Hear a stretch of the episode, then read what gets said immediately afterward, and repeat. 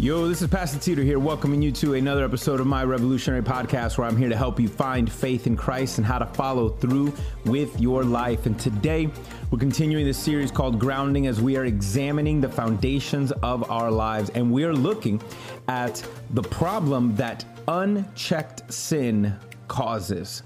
All right, which is worse than you think. I know a lot of us, man, we wonder and we, we kind of play these games when it comes to definitions and with words. But listen, this isn't a game. All right, and that's what we're gonna look at today because there are consequences to unchecked sin. We've been calling it grounding. And the whole point of that is for us to better understand and examine the foundations of our lives, to examine the foundation of our life, to examine the core of our heart, to make sure that Christ is at the center, like we've been singing about. It's one thing to sing it, it's one thing to sing it and it's one thing to want it. It's another thing to then actually then do it and allow him to sit there. So that's what we've been doing this last couple of weeks as we've been looking and examining how the Lord can take that seat of honor in our lives. And we've been looking at this being a we've been looking at these adjectives of being a grounded person as somebody who is hopefully by now you've already memorized some of these maybe if you've been watching for a couple weeks. Somebody who is grounded is somebody who's confident someone who is sure of themselves, a balanced, a well balanced individual, and also someone who is just unshaken. And we've been looking to desire to say, Lord, may we learn to be more confident in Christ, sure of His word, sure of who He is, so that we can hold on to that unshakable hope. But today I want to focus on this one adjective that we haven't looked at yet, and it's being a balanced person. Somebody who is grounded is someone who is balanced. And obviously, guys, the opposite of balance is obviously off balance. And I know I'm not the only one who's lost their balance in public and try to play it off like uh, I meant to do that. All right, anybody else? Oh, look at that, some of y'all, right? And it's like I've done that. I've been. I, I have to admit, I am one of those lame individuals. I was a kid though, so I got you got to give me a little credit. Where I fell in front of a bunch of girls fell down and pulled it off and just busted out a couple push-ups when I was in elementary school. Yeah, baby, it's just, you know, it's just random push-ups. Is what it is. He's working on them gains all day, right? So I, I did that. I did that. I was little, all right, and I was so embarrassed, right? I lost my balance. I tripped in front of everybody. Just try to, you know, about to try to play it off with some push-ups. I, I must have looked like even bigger than an idiot, but whatever. Guys, we all know what that's like, right? You ever had somebody bump into you, right? You kind of lose your balance for a moment, right? Or you trip on something and fall. Like, we know what that's like. Being off balance is not good.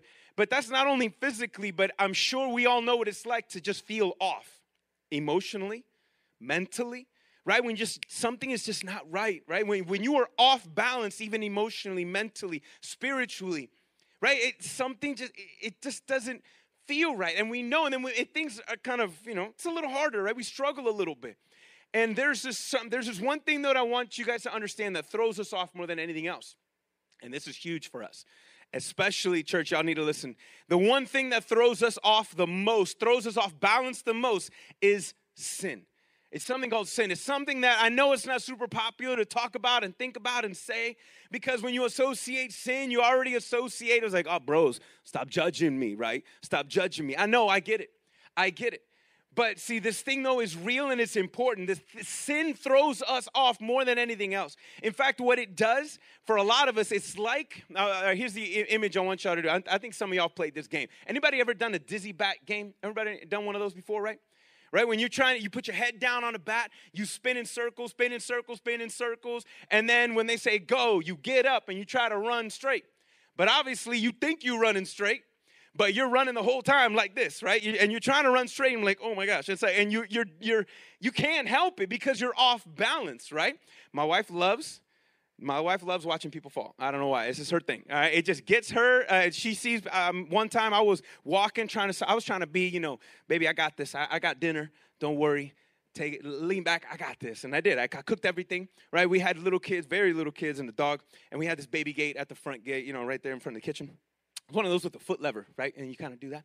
And so I'm trying to play it off. I mean, everything. It was the play was, I mean, perfect. And I go and I was trying to rush, doing too much. And I had both plates in my hand, all the utensils in my hand, and I kicked the gate and I did it too quickly. It didn't work, and I kept moving with the gate solid. I tripped over the whole gate. The food's everywhere, and as I'm falling, I'm avoiding the knife that's like sticking up right there. So, um, so I almost died, and I turned around, and she's dying of laughter the entire time, and I was just close to death, and it was the funniest thing. So, anyways, we all know what that's like. Where things throws us off, but the one thing that throws us off the most is sin because that's what that does. It's like the dizzy bat thing. Like even if you're trying to go forward, you just find yourself doing you know, going the opposite direction. And I want you guys to understand that all of us, all of us are born in that condition. We're all born off balance because we're all born into this off world and this, this world that's been marked by sin, and you've been marked by sin.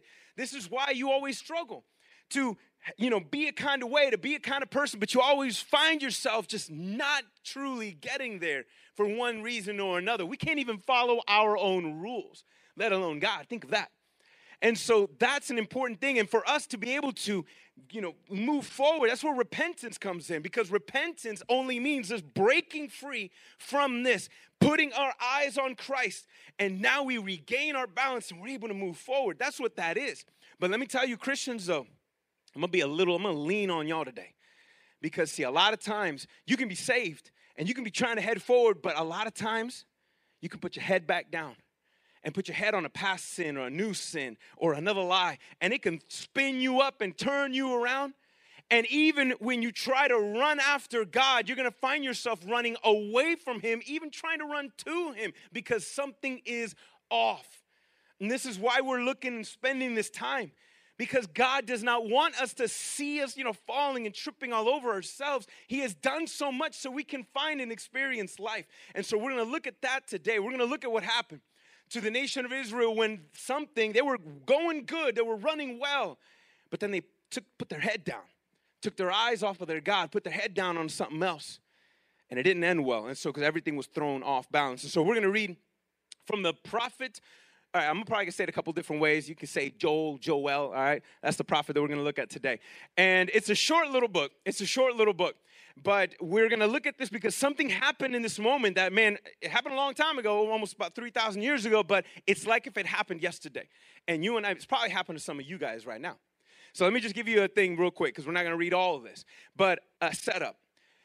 The prophet Joel has to speak, and God has given him a word to speak at a specific moment. And the reason why is because a plague has caused panic in the whole nation. Now, back then, you know, these people were agrarian, right? This, you know, they were farmers, right? That's how the majority of people back then lived. Today, we're more like technological. Everything is based on electronics and electricity and all those things.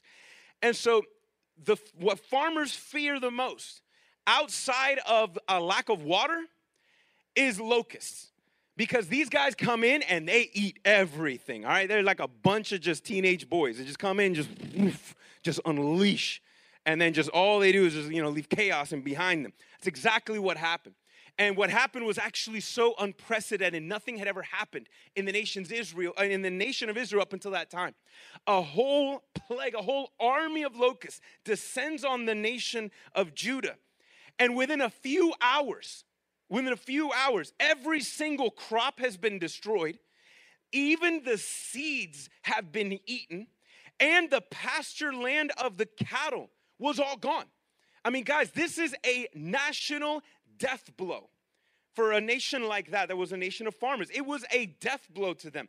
The only way that i can put it, it, the equivalent us the equivalent of for us is if an emp ever hit the united states. I don't know if you guys know what that is. Some of y'all know because actually a lot of uh, the you know the army the military war game this scenario. An emp is, is an electromagnetic pulse and if you take an EMP, put it at the head of a nuclear weapon, and explode this nuclear bomb in the air, not in the ground. If you explode it in the air, in the atmosphere, it shoots this electrical charge over the area that will fry every single circuit board that exists. So if this blew up over our city, over a state, or, or over a region, depending on how big the blast was, think about it. Cell phone towers, your phone, cars, all right? Your cars are all electrical and computerized now. All of those things, TVs, the internet, I mean, everything gone, fried. And this isn't just like a quick repair job when you lose electricity and you know in your house and then they maybe in a couple hours. No, the grid is gone. You, if this happened, you would have to rebuild everything from scratch, and it would take generations. Listen to that. It would take generations to be able to bounce back from something like this, and millions of people would die. That is what happened to this country right here. That's what happened to this nation was that that EMP effect of what was going down. And the crazy part was, is, and some of y'all might not like this. I'm like, yo, wait a minute. Yo, God sent these things. God sent the locusts on his own people. I'm like, yo, why? That sounds messed up. Why would he do that? Well, here's the problem, guys, and I want you guys to know God did it out of love, and it doesn't sound the very loving, but it is when you see it in context. Here's the problem the people of Israel, for generations, for generations, were doing the very thing you and I do. They were doing the very thing that Adam and Eve did at the very beginning, and you and I still do it today. And when we do it, we invite problems in our lives. You know what they did? You do it too. Tell me I'm lying. No cap. Listen, we, here's the problem. We invite problems in this world when we put question marks where God has put a period. You got to listen to that. When we put a question mark where God puts a period, we invite problems. That's when God says, This is who I am, and we put a question mark. Really? Really, though? This is right. Take that period, question mark. Really? This is how you should live. This is the good way. This is who. Really? That's what the devil did. First thing he showed up, first thing that when he started spitting game to Eve, he was like, uh, Did God really say? The devil put a question mark where God put a period and threw Adam and Eve off balance and has thrown the whole world off ever since. And guys, you and I are prone to do the same thing. Where God puts a period and declares, This is right, this is true, this is the way. We invite problems when we put a question mark. And that's what the people were doing for generations. They were doing this for generations and they were playing a religious game with God. And so, what God did was, He sent this army and He actually said He would do it when they, when they were freed from Egypt, and, and this was hundreds of years before this, God gives them a law and says, Hey guys, you guys were slaves and now you're free. Let me give you a law to show you how to live, how to be able to live like a free people. And this is how you and I can interact and be happy together forever. And if you ever find yourself messing up or falling short, which by the way, you will, he instituted a sacrificial system. So that way, when you realize, uh oh, I messed up, he actually created a system where an animal would pay the price for your penalty so that everything would be okay and justice can be done, yet you can still live. That was a sign of what Jesus was supposed to fulfill later on. And so at this point, what they did was they got comfortable. They, they, success hit them. Have you ever seen that? Have you ever seen somebody like an artist? Man, when they were putting out great music, beautiful music, right? Because they were struggling and hungry right? You ever see that in an athlete, right? When they're just, I mean, grinding away because they're earning that contract. And the second they make it big, it's like they start coasting. You ever see that?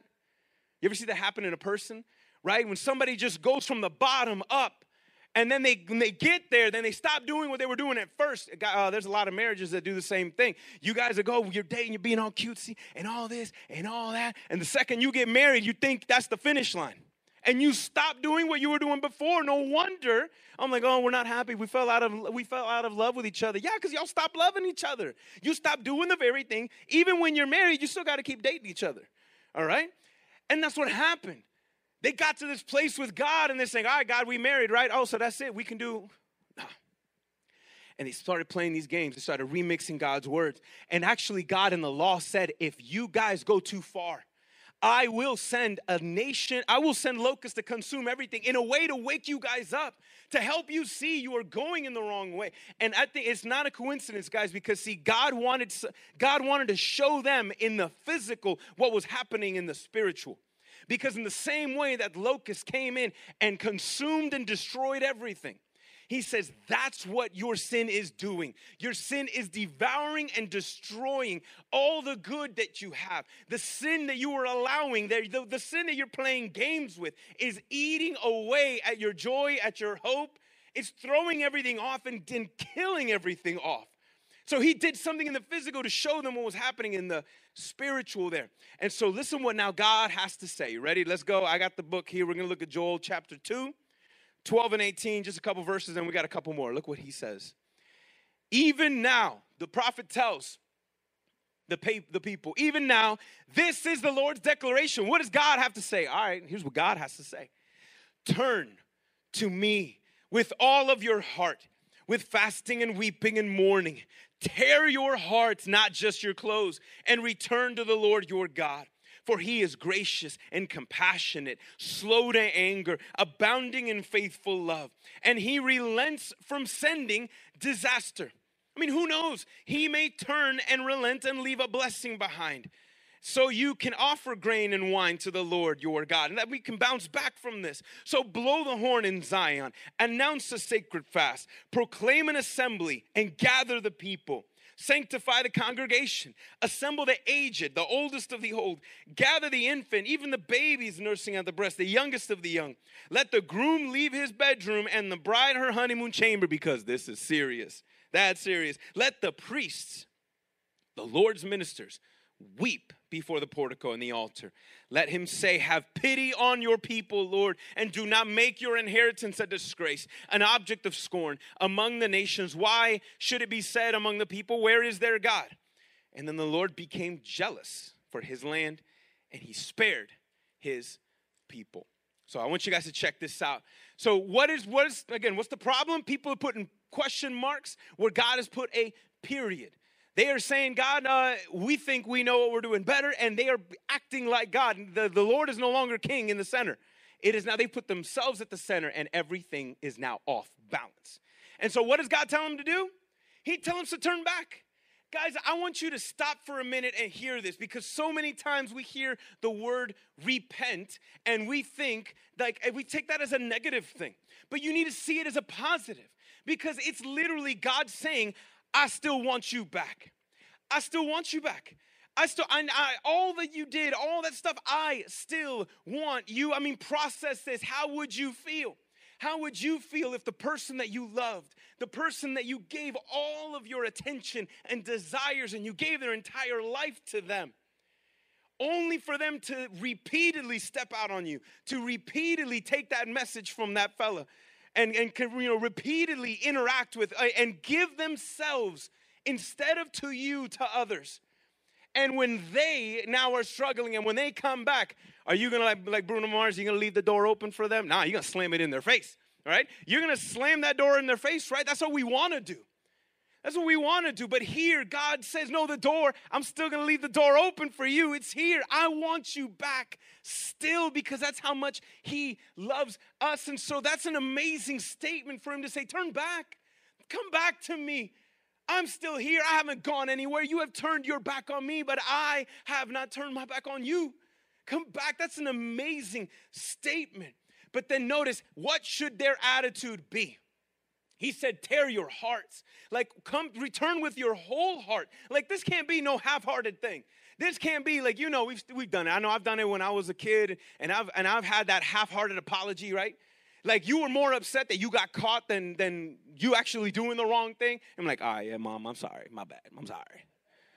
Like, you're not, you're more uh, sorry that you got up, you know, you got caught. You're not sorry that you hurt that individual, right? And so he's saying, no, no, no, I don't want no half hearted measures. I, I don't want no religious games. He says, tear your heart, not your clothes. I know that sounds weird, but listen, back then, when people were going through something emotional, when they were truly sorry and repentful, they did this outward expression of some uh, a physical thing of how they felt on the inside. Guys, I know you know the feeling when you really hurting and it feels like your soul is being torn in half, right? You feel like your heart is just getting ripped apart. We know what that's like. And so they would do that physically to show what they were doing. But he was like, no, no, no, I don't want no games though. Don't come out here and be like, all right, God, I'm sorry. Ah, I'm sorry. Okay. No, no, don't just do it because that's what you're supposed to do. Tear your hearts. Like, you got to mean it. You got to mean it. You got to understand how serious this is. Understand how serious what you've done is.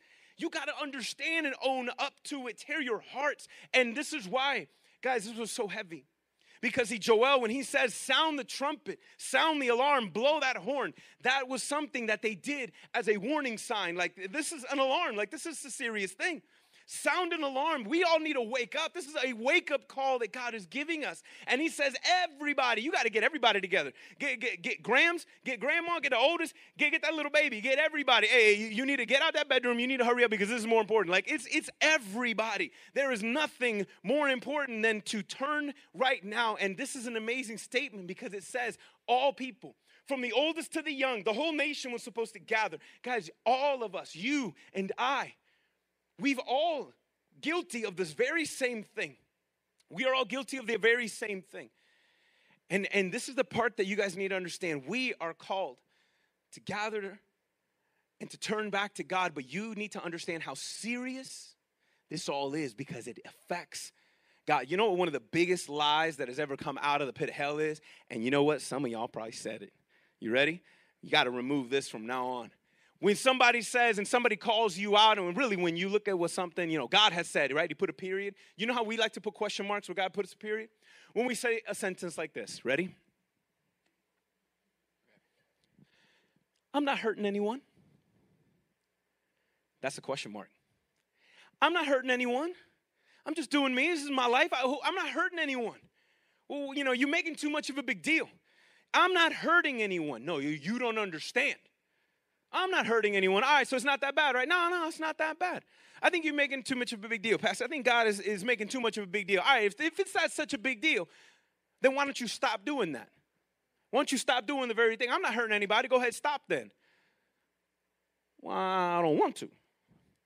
You don't want to, or you can't. If you can't, that means, see how serious it is? It's not just, all right, I'll stop. You can't. Not in your own strength, not by yourself. It's one of the biggest things because, like, guys, every time we sin, it hurts you. It hurts you, but you might not feel it. That's why you say that sentence, right? Oh, I'm not hurting anybody. I'm not hurting anybody. You know how it hurts you first? It numbs you. Sin numbs your heart to the point that you can get slapped in the face and you don't feel a thing. That's the very thing. That's what happens. It hurts you because it already desensitizes you. And then now you are numb to the effects of that's happening to your own life, and you're numb to the very fact that you are hurting people around you. Because that's what sin does. And that's why God is so serious, guys, about it. Because God hates sin because God loves people and sin hurts people. And it hurts you. There is no one thing that you can do. There's no white little lie that does not hurt you, does not hurt someone else. And here's a heavy one. Ready? It hits God. It hits God. Did you see? I read a, there was a uh, verse 17. There's a priest of the Lord. Let them weep and say, God, have pity on your people. Have pity on your people, Lord. Listen, that that priest right there is Jesus. When he was on the cross, he prayed a really similar prayer. He said, God, forgive them because they don't know what they're doing they don't realize what they're doing. They don't realize how serious it is. They don't realize how bad it is. God, they don't know what they're doing. Oh, but Jesus knew what he was doing. And I'm glad because none of us knew. None of us had a clue. Jesus knew what he was doing when, when he did what he did and all those things. And so notice, guys, and that weeping, that weeping priest there, that we I, we need to understand this one thing that guys, when you when you do wrong, it's just more than just the fact that you did wrong. When we do wrong, we actually do wrong to God when we, and, and I know we all know the feeling, you ever feel guilty, right, when you do the wrong thing? Like you know it's wrong, you feel guilty, right? You feel guilty when you do the wrong thing, but you know what? You may feel guilty, but you actually bring grief when you do the wrong thing to God. As a Christian, you, you're gonna see more and more every wicked thought and emotion you ever had is another spike that composes the, the crown of thorns that was beaten into Jesus' skull. Every you begin to see more and more every single action and everything that you've ever done, you begin to see them as another nail and the very spear that pierced Jesus' heart. See, that's what it is. It is such a big deal. It is such a big deal. But what's again so amazing, what is so amazing is that we can, I mean, guys, we know how hard is it. You all know what it's like to have somebody hurt you. You all know what it's like to have somebody abandon you. To somebody that just, that just left you, they didn't do what they were supposed to do, or they went a little too far. You know what it's like to somebody to hurt you physically, emotionally. We all do. How hard is it to still have a heart for that person? when they hurt you, is it easy to have a heart for them? No, right? It's not. It's not. You don't want to have a heart for them. You want to hurt them. That's what you want to do, right? That's what you want to do. But God can take all of this hurt from all of us and not once flinch and still consistently love you. The grief that God experiences from our sin does not stop him from being good. That's the, that is the, the beautiful part about this moment. And when we repent and turn back to God, he says in the after this in verse 19 and 24, he says, This is what I'm gonna do.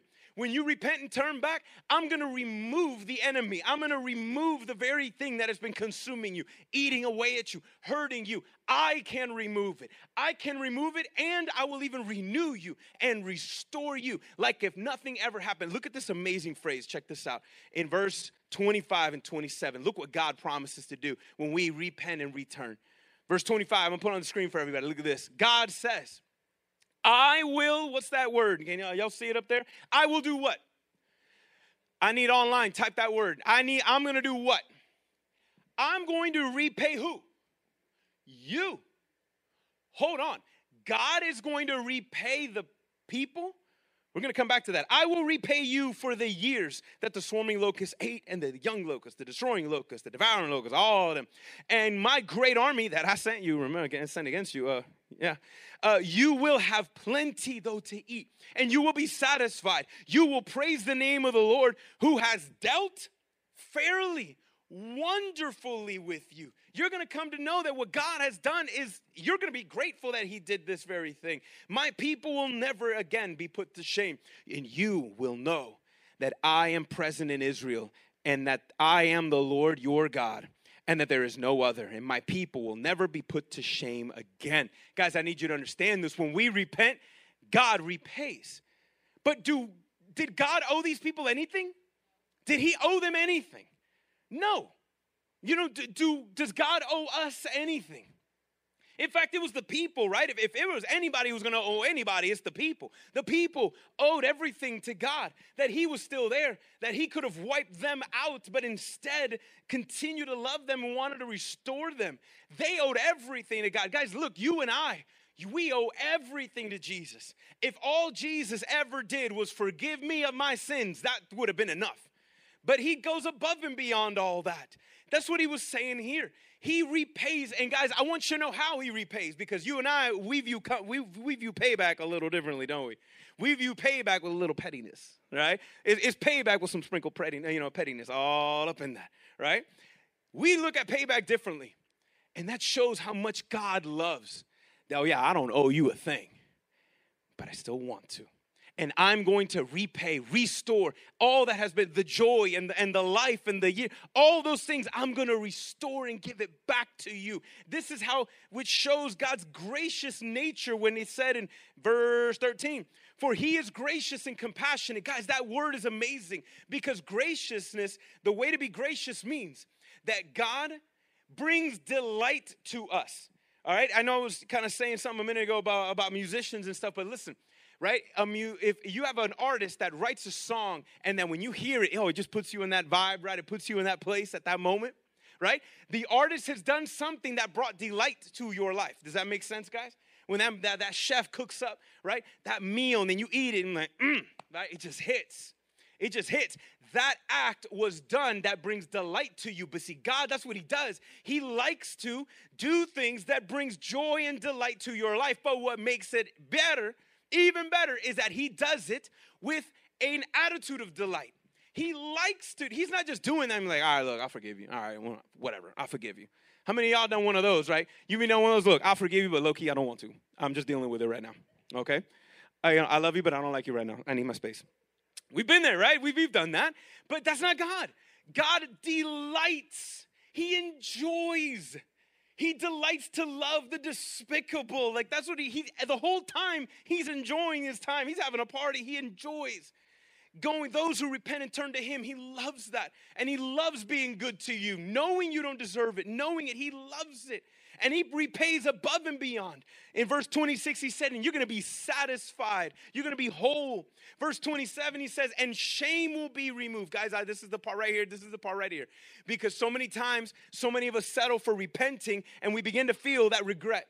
I'm like, all right, God, I can't believe I did that. I can't believe I stepped out. But what's beautiful about God, He says, I will remove the enemy. And when you repent, God removes the regret. You got to listen to that.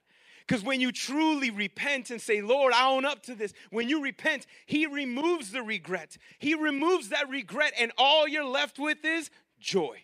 The fact that you have this amazing God, that you can claim, He says, I am the Lord, your, your God.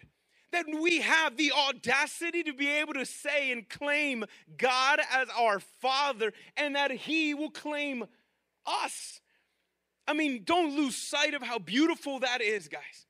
And listen, in the whole text, I mean, it's a very short book, it's only three chapters long, but the whole text, the prophet Joel is God is telling him to tell the people, listen, this is a bad situation. And the it is still time though. As long as you are alive, it is there is still time to turn back. And the only way we're gonna turn this around, guys, is if we turn around and turn back to God. And he will do it. He will do the impossible. And he did. And he resurrected this nation and did a miracle guys. And he does the same thing with us. He does the same thing with us. There's the only way you can turn things around in your life, whether you are somebody who is not a believer in Christ or a believer in Jesus, who have fallen back into a sin cycle that you can't break free from. The only way you can turn it around is by turning around and turning back to Christ. That's what he does. That's the most important thing. But I, he, I want you guys to understand there was another message here that Joel had to say. Guys, as long as there's still time, to turn things around. So turn around. But understand though, see, God gave Joel a really cool vision. The prophet Joel actually got to see what the end would look like. He actually got to see when God would bring final judgment upon the world. And Joel was saying, guys, look, uh, everybody, this is why we need to sound the alarm because this is bad, right? And if you can imagine this being bad, oh, there's nothing worse than this. Um, no, I saw something worse. I, yeah, this is bad, but what's gonna hit one day is beyond this. And the only way we can avoid that, guys, is to see and know that God does not want us to go through that. He doesn't want us to experience that. We, they, may we not choose this, but instead choose Him. Because all people, we sang it a minute ago, you know, that all every knee will bow and every tongue confess that Jesus is Lord. Guys, let me hit, let me say it. Everybody at one point, everybody's gonna come to know Jesus is Lord and God. You're either going to know him as your Lord or you're going to know him as your judge. Guys, he does not want you to know him as that. He wants you to know him as your Savior, as your friend, as your Father. That's the choices that we have. And so, the, as we're looking at all of this, this is good for all of us, guys. Is, is that eh, here's, here's the point. When we own up to our failures, God extends his favor.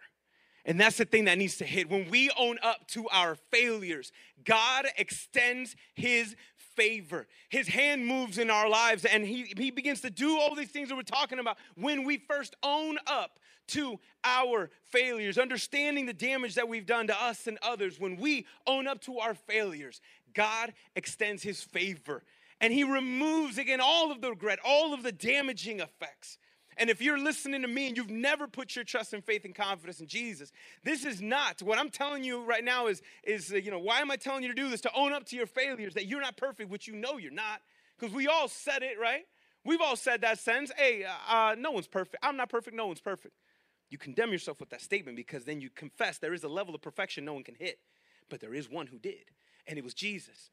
And so, and, but you can't play that game, put a question mark where there was a period, and like, but it's not as bad as. No, it's worse than you think. That's why Jesus had to go through the horrors that he had to go through in order for us to come to see and understand. And so, guys, when I say own up to your failures, I'm not telling you you're a bad person, feel bad. No, I'm telling you you're dead. Like you're a dead person that you are dead and dying. And the only way that you can find life is to turn and to find Christ he said, no matter what you've done and become, no matter the grief that you've brought on his heart, his heart has not stopped being good to you. His heart has not stopped loving you. And I'm not telling you, hey, you're going, you're bad, be better. No, I'm saying you're dead and there's life. There's life available to each and every one of you. But as a Christian, let me tell you now, because what are what are you doing with the very life that God has given you? Are you playing games with the very chains that God has set you free from. A lot of times we do that. We sit and play games and get tangled up with the very things that God has untangled us from. And yet, God looks at you with grief because he sees the hurt and the pain that you're going through. He sees that you are in this self destructive pattern and he knows that he can fix it. He knows he can save you. He knows he can undo that. He's just waiting on you. He's waiting on you. And here's the beautiful part about that, guys. Again, when we repent, God removes the regret. You want to see how? Look at Ephesians 3 8. If there was anybody who was killing, it was Paul. And Paul says this amazing statement. In verse 3, he say, This grace the grace, meaning the gift of God, this grace was given to me. And this grace is salvation. It's being loved by God, it's being received by God as my as a father, as you know, he is my father, I'm his son. This grace was given to me. Look how he described himself. The what? The least of all the saints. The least of all the saints to proclaim to the Gentiles, to proclaim to the Gentiles the incalculable riches of Christ. See, guys, the more Paul got to know God, the more he was starting to realize, oh my gosh, you are better than I first thought. Your love is better. You're stronger. You're, oh my, this is incredible. The better he understood God, the better he started understanding, oh, I'm not as, I'm not as hot as I thought I was. Guys, I know that feeling. There was things in my past that I used to be proud of. I'm like, yeah, yeah, I'm glad I did that. I'm proud of that, right? I did this, went there, things that I thought were funny, right? All that stuff. And now the more I come to Christ and the more He opens my eyes, the more I turn and realize I'm not, I can't be proud of those things because I was literally playing games with the thing that was destroying my soul. So I'm not proud of those things anymore. I, I am I'm not standing here in front of you as somebody who's like killing him, like y'all need to try better. No. Listen, I'm just a beggar like you. I just know where the bread is at. All right, I'm just a beggar like you. I know where the bread is. I know where the bread is, and that's what I want to encourage you and tell you. That's what Joel was doing. That's what Jesus came to do. He is that bread, He is that source, He is that life. And what's beautiful about this is to own up to your failures doesn't mean that you got to think yourself, I am a failure. Because, guys, none of us are going to always get it right. And here's the, the shocker, maybe for some of you, like even as a Christian, and even if you give your life to Jesus, God will give his favor in your life, but it doesn't mean you're always going to get it right from here on out. Why not? See, here's the thing, guys. When you ask God to forgive you of your sins, he forgives you of all of your sins, past, present, and future. And so, this is why when you own up to your failures, it's actually a joyful, good thing that we boast in these things. Because when you, every single future failure you are gonna have as a son and daughter of God, every future failure is gonna give you an opportunity to fall even more in love with your Savior. Every future failure is going to give you an opportunity to fall more in love with your Savior because you are going to get to know you that much more. God's going to show you things like, hey, hey, hold on. Hey, guys, I want you to come closer, buddy. But listen, bro, but, but in order to come closer, you gotta let me, you gotta let me heal that. In order to come closer, you need to let go of that. In order to draw near, you need to change your mind on that. And, and so that we can, it's, it's removing all the barriers. And every future failure gives us an opportunity to fall in love with our Savior, to see, wow, God, I if I would have really known who I was, I don't think I would have even forgiven myself. Yet you knew me better than I know myself, and yet you love me better than anyone else. That is amazing statement right there, guys. And I want you to understand if you feel like you're stuck in that dizzy bat cycle with an emotion or in, in life itself, Jesus did everything possible to break you free from that, to get that balance and grounded in the truth of who God is. All right? You don't have to be spinning around. You don't have to be frustrated like you're trying to run straight, but you find yourself running off course.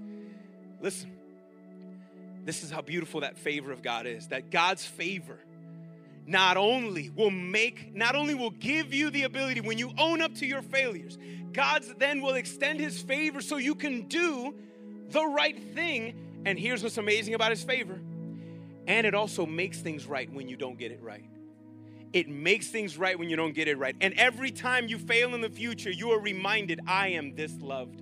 I am still loved. That even though I may fail, my God has never failed me. It's a reminder of his faithful love. And so I want to challenge you guys.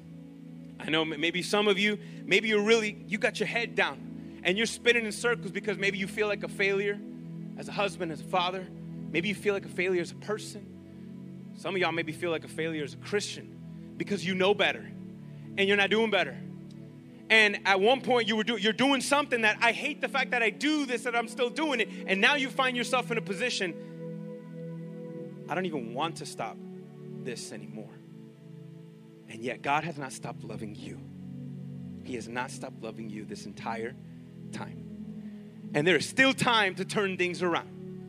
As long as you turn back, own up to your failures and say, Lord, I've done more than just wrong. I've done you wrong. I have I don't just feel guilty, I have brought grief on your heart. When you own up to that failure, you're going to experience God's favor and then you are going to get to claim the promises of God. You're going to get to reclaim the joy of your salvation. And then you're going to get to proclaim that shame has lost its hold on me because of what Jesus has done in me. And I have come to know that I have come to know that He is still the Lord my God, and there is no other.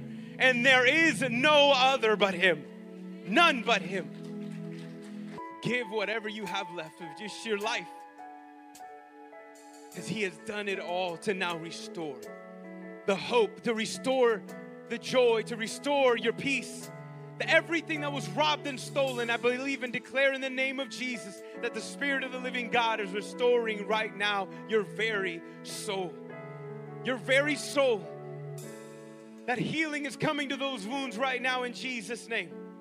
That strength is coming to those who lack it. And that joy is coming to those who miss it.